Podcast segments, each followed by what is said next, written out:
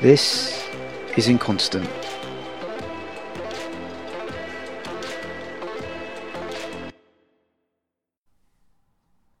Hello and welcome to episode four of Inconstant. Um, uh, this week I will be reading um, some short, some short stories that I have uh, written. Um, uh, most of these were written um, with the now defunct um, writing group uh, in Wood Green. Um, called um oh, what were they called? They were called uh were called something weird. Um anyway, uh, they they shut down uh, due to um uh funding cuts, uh meaning that they had to pay a lot more money for the library room that they had to hire out. Okay, so I'll start with um uh, reading some short stories from my red notebook. So uh, just get started here. So most of these were done were created as a result of um, doing writing exercises. So um, here we go. Can you hear that wire banging up against my thing? Oh, it's gonna be annoying. Let's see if I can sort that out. Alright. Amateur hour, people, amateur hour. Okay, I'm still learning how to do all this kind of stuff. Okay, so, story from Red Notebook 1. Why do they stare? Rizard wondered, pulling his overcoat tighter, as if this in some way would shield him from what he perceived to be the hostile eyes of the strange people in the street. He did not want anything of this city anymore. He wanted to switch his switch off his brain and only have it turned back on again when he had left the city limits. At first, the confused mix of old, almost ancient buildings made of stone and skyscrapers made of glass and steel excited Rizza. He was stunned. That's what this city did. It hit you over the head and concussed you. It altered your brainwaves and stopped you from thinking straight. He hated it now, he hated it so much. He spent a little bit of every day thinking how much he would enjoy seeing it burn to the ground and shelled out of existence. So he walked, trying to keep his eyes down on the grimy streets. He felt as filthy as the pavements he walked on. Every step he took out of the city he felt cleansed him. His journey out the city was a walking ablution. He'd planned a wonderful life for himself outside the city limits, a life he could live. All he needed to do was get out. Caught in his caught in this daydream state, he almost stepped out in front of a bus. The vehicle screeched past him. So that's uh, story one the Red Notebook. Uh, the Red Notebook story two. I've grown to hate my dog. He's changed and I can't, cannot tolerate his behaviour anymore. He used to be different. He used to be happy. All of us together, me, Mel, and the two little ones. The perfect family. Mum, Dad, Casey and Phil, and our mongrel. Mel insisted he was a golden retriever mix. Boppy. Boppy was great with the kids. Playful and protective and gentle no much. No matter how rough they were with him, he loved them. When me and Mel got together, she was not too keen on Boppy. She thought him ugly, with his long fur that was a shade of dull brown with grey patches. But could she? But she could see how much he meant to me. God, I miss her. I miss that life. I'd do anything to get back with Mel. Me and Mel tried. We tried until we got tired of trying. Bobby has a permanent sneer on his face. He growls and barks all the time. He'll take his food and out. He'll take his food and water from me, but nothing else. He snaps at me when I try to take him for a walk. Uh, there's an interesting um kernel of an idea there.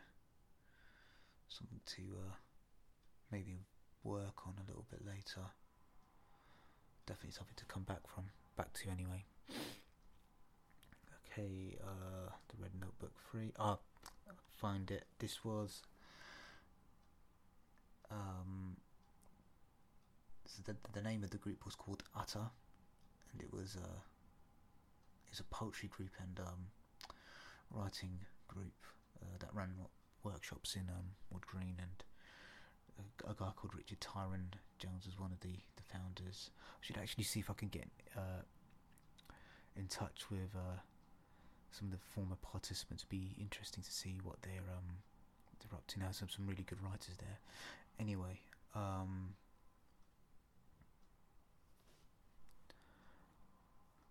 I'm not going to read this one because it's not very good. Okay, um, well, most of them aren't very good, but yeah, what can you expect when you uh, write stories in about 30 minutes without going back to editing? And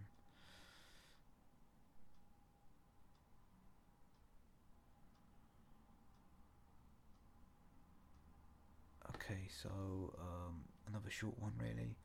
The corpse of the Twaddlecopter lay half buried in the orange sand, It occasionally pinged as it large as its large rotator blades tried to move. Ravy Comey Twaddle, the pilot of the Twaddlecopter, looked at the blue, cloudless sky. He was tired. It was only a few days since the crash, but he was already looking haggard. Rough stubble began to grow on his face, and his normally pale complexion was becoming tanned. He crashed the Twaddlecopter, crashed because he was showing off stupid air twists and stunts in the sky, all for the sake of gasps and giggles of, a, of the delighted crowd. He scolded himself for pushing the Twaddlecopter further and further. Um,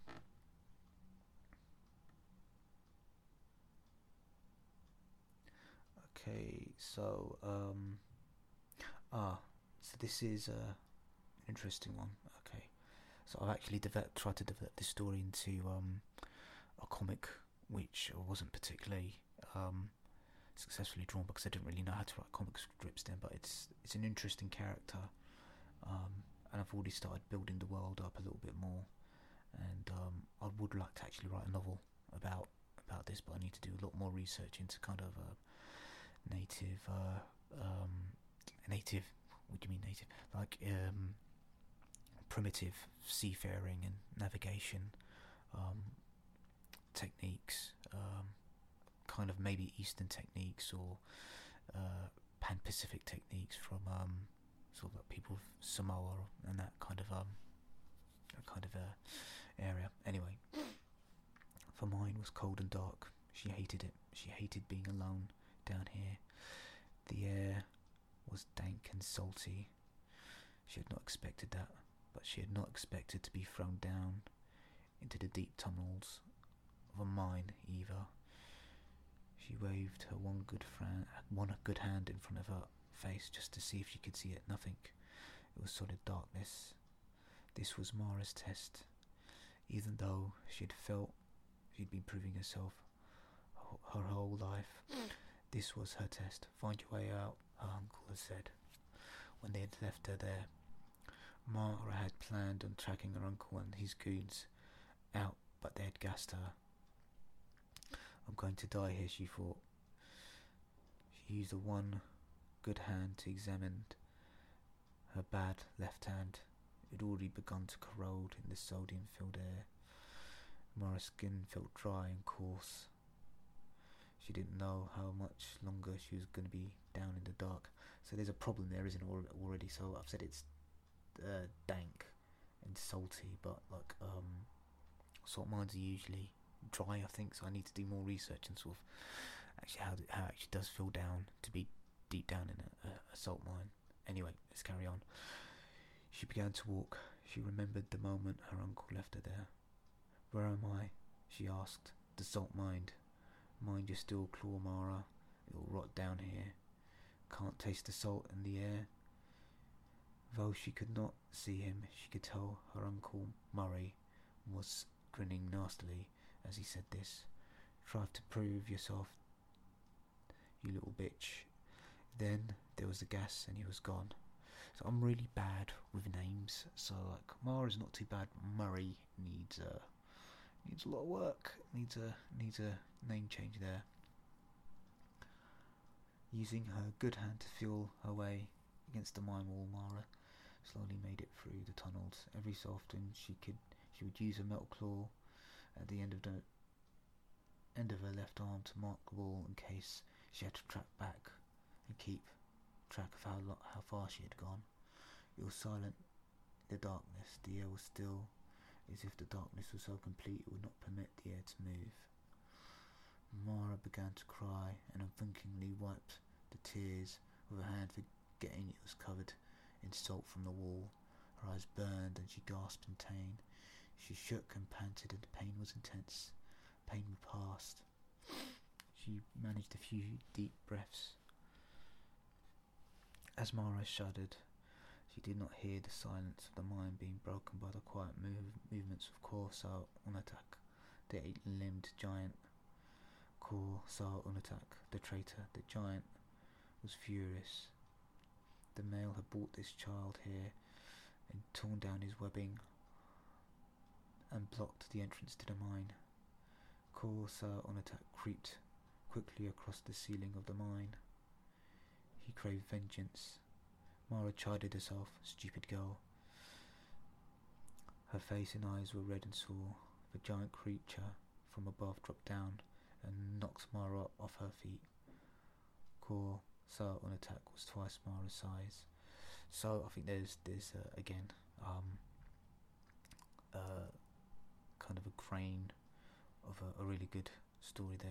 There's, a good seed there. I Just need to kind of uh, build it up a little bit.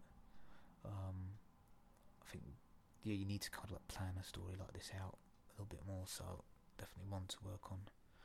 From there, I really should get back to doing these writing exercises. Actually, um, yeah, I should really uh, get back to um, of writing a lot more often. But I get distracted and I'm a bit lazy, so what can you do? Alright, um actually do some writing fit, that's what you can do. Alright, um the this is another story from here. Um how long have we been going? Um twelve minutes. Uh I'll see if I can go for like half an hour on this one. Um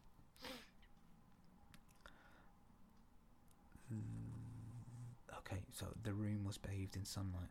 Bloody mess, said Van, looking at the corpse. The dead woman had been beaten. The cadaver lay face down in a pool of blood. What was exposed of her face was bruised and swollen. Van shook her head. It perplexed her, the violence that visited upon us every day. It made no damn sense at all. Behind her, she heard the unmistakable huffing and puffing of her partner, Rizzo. Rizzo breathed like a fat man. You could tell he was fat even over the phone. He was licking an ice cream cone. I tell you, Van, this thing is heaven in vanilla, said Rizzo. What did the chief say about you bringing food onto crime scenes, licking the ice cream that was dripping down his knuckles? Rizzo replied, I don't know, something about contamin- contaminating the crime scene. It's dripping all over the floor, Van said. She almost angrily added the words, you fat fuck, but managed to catch herself. Rizzo peered over Van's shoulder and said, Oh, bless my soul, what a bloody mess, a real nasty one, as he finished off the last of the ice cream. L- Van looked on disgusted as Rizzo licked his fingertips. So, what we got here? Some poor lady beaten to death. I don't get it, you know. Van nodded in agreement. How could someone let carpet as nice as this get ruined by blood? Bloodstains. It's a mighty mystery to me. You'd have thought the perp would have offed her in the garden, Rizzo said as he picked his nose and wiped his boogers on the wall. So, uh, bit of a funny one there, I suppose.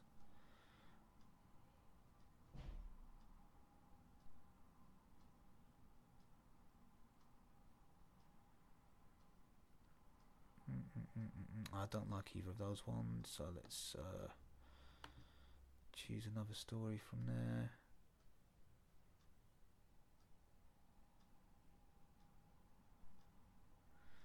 Oh gosh, these are stories from 2009. I haven't written any short stories in a while.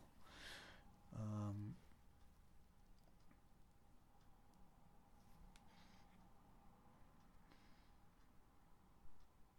mm,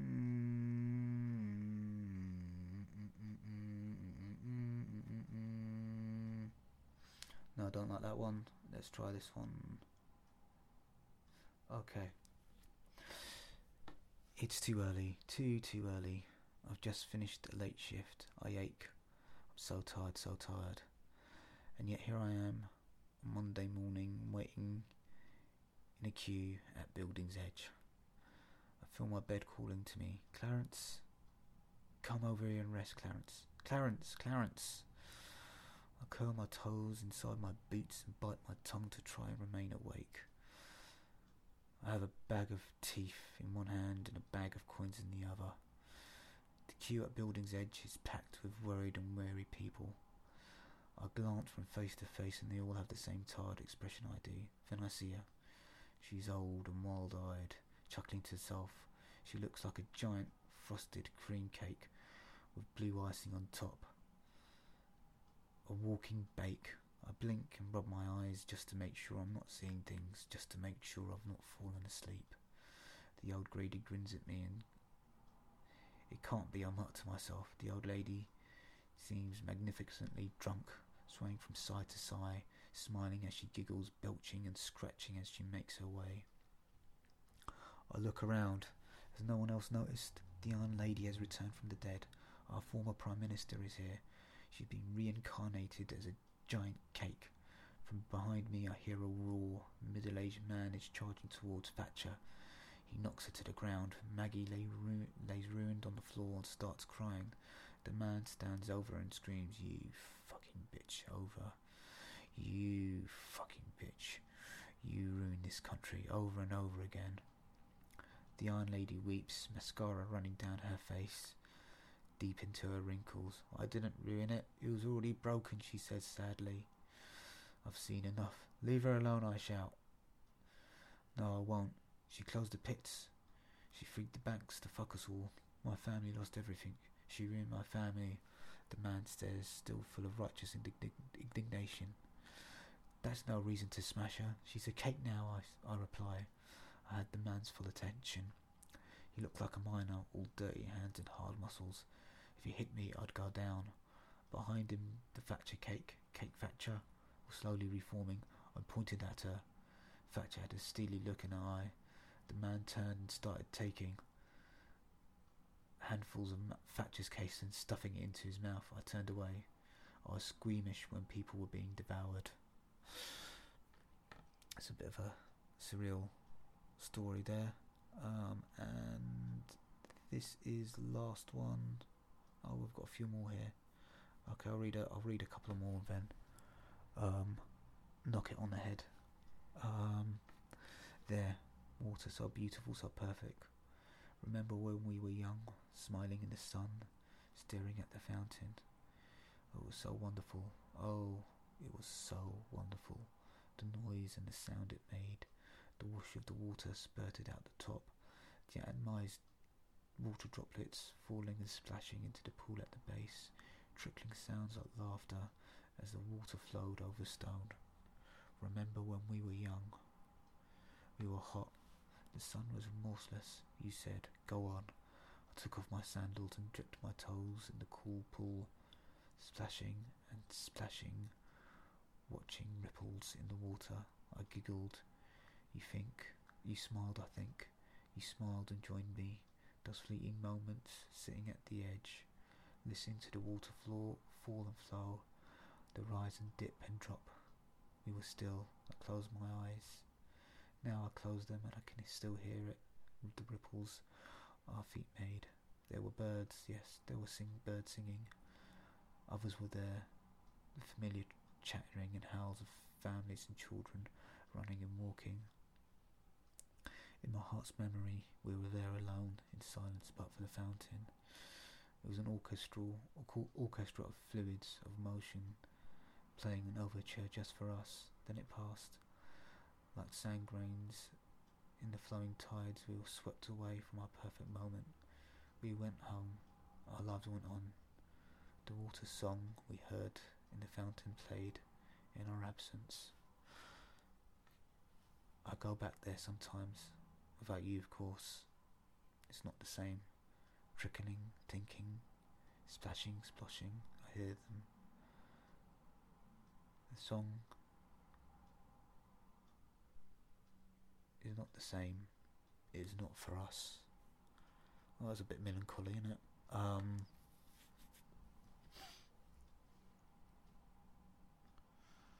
okay, uh, next one. Uh, this will break your heart. Standing on a train edge. Start again. I should have prepared this a bit more, but I'm not really preparing things at the moment. This will break your heart. Standing on a train platform, telling your best friend that you want something more. That shift you see in their eyes, knowing that they'll say no. She smiles. This is heartbreaking. With certainty but uneasiness, she ex- explains, trying to let you down gently. Just want her to leave. The answer is no.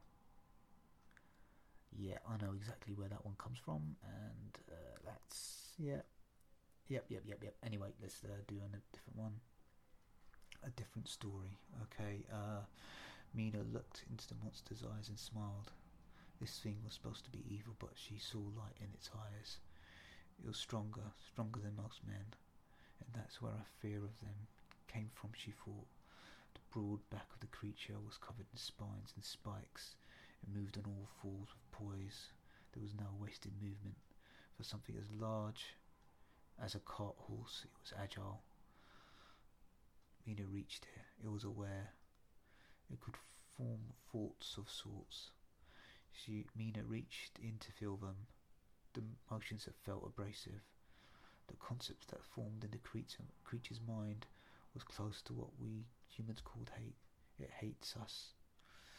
It pounced against the cage. It was a futile gesture. Her folk excelled in steel and stone. They had craft. What masses did not, could not do was reflect why exactly I need to really. What masses did not, could not do was reflect why they kept monsters like this one in the cage. Why the masses could. Okay, yeah, okay, you get the idea. Mina had decided it was because her folk had always done and would always do so. Peoples, humans, kept it in a cage not because it was dangerous, because it was beautiful. Yeah. Yeah. Uh, give me five minutes, Ibby. Okay, people, humans kept in cage because um. Da, da, da, da. Okay, let's start that again. How come I can't come in now? Because I'm doing something. This is a job. I'm recording something. What? I'm recording something. Come back later. Were you recording? Something. Tell me. No, I'm recording something. Tell me. No, Tell me. I'm not gonna tell you. Can just come in? No. You look door. Yeah, I've locked the door. I've locked the door. Give me five minutes, man. How come you let me come in? Because I'm recording something. Why does that mean I can't come in? Because you'll disturb me. So, So I want to get finished. That's why. so. What do you mean, so? I'm recording it right now. Yeah, I'm recording it right now. So I'm messing it up right now. You're messing it up right now. So everyone can hear me. Well, everyone that um, will listen to it can hear you. So is it going on YouTube? No, it's not going on YouTube. Where's it going on then? I'm not telling you. Tell me. No, Why? because. Why not? because- Ibby, just let me give me five minutes and I'll be done. All right? Can you tell me No, I'll tell you later. after you finish? After I've finished, yeah. Okay. Okay. Right. Where was I? It pounced against the cage. It was a futile gesture. Uh, no, okay, I've read that bit. Its beauty was glorious like the flames of a village set alight, or a blood-covered blade. Their folk always caged the beautiful when they could not destroy it. Okay, uh, her folks always caged the beautiful, and when they could, oh, uh, da, da, da, that's a bad instruction. Her folks always caged the beautiful when they could, or destroyed it when they could not. Mina recoiled. The monsters roared. It twisted free like a cat in an unwanted embrace. Fury lingered. She was tempted to reach it again. To whisper, Sush, you'll be free soon. Okay, let's make this the last one. For today, we're at 25 minutes. Ah, I say the last one. Let's do. I mean, we got left. Okay, we've got a couple left from the red um red notebook. So let's just uh, let's do a couple more. Okay, Bridget looks out of the window of her flat. After nearly 20 years, she was free to enjoy the view. No more unexplained bruises, from unexplained accidents. She could sit here, look down at her children playing in the park below and smile.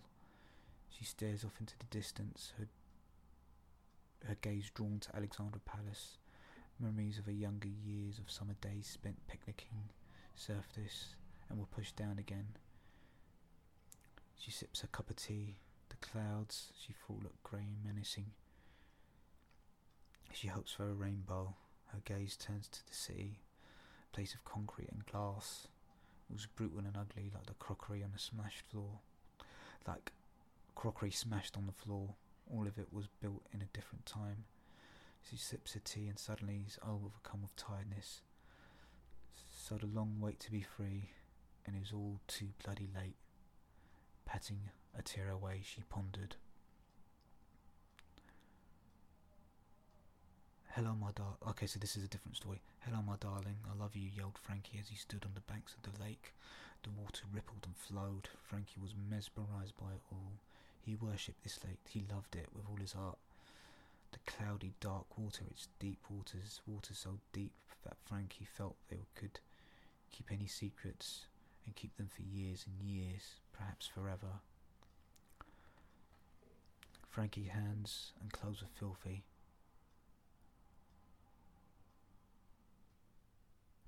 He slipped into the lake. Red filth dissipated out from his clothes and skin. The cloudy lake water near him turned an opaque and crimson.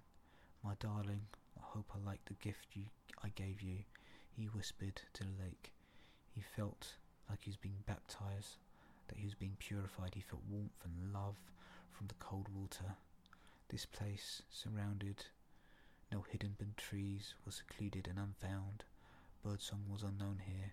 This place, he thought, was heaven, and if and, and if any place deserved a sacrifice of flesh and blood, it was heaven. And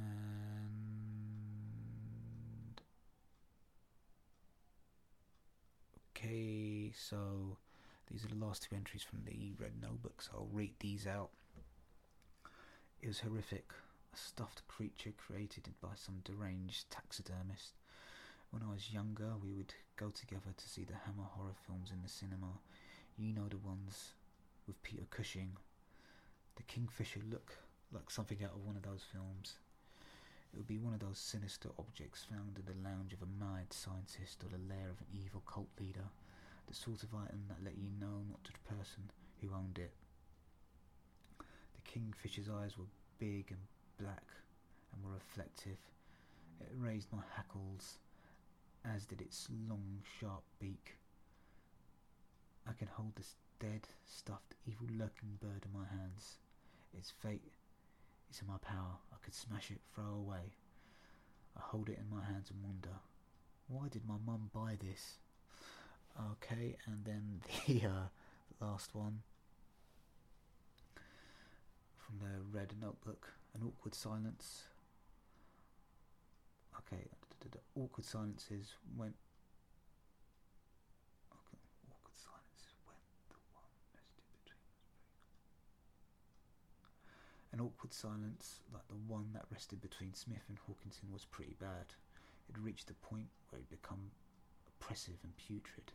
The old friends had long ago exhausted their usual topics of conversation and had done so rather quickly. Second passed like kidney stones.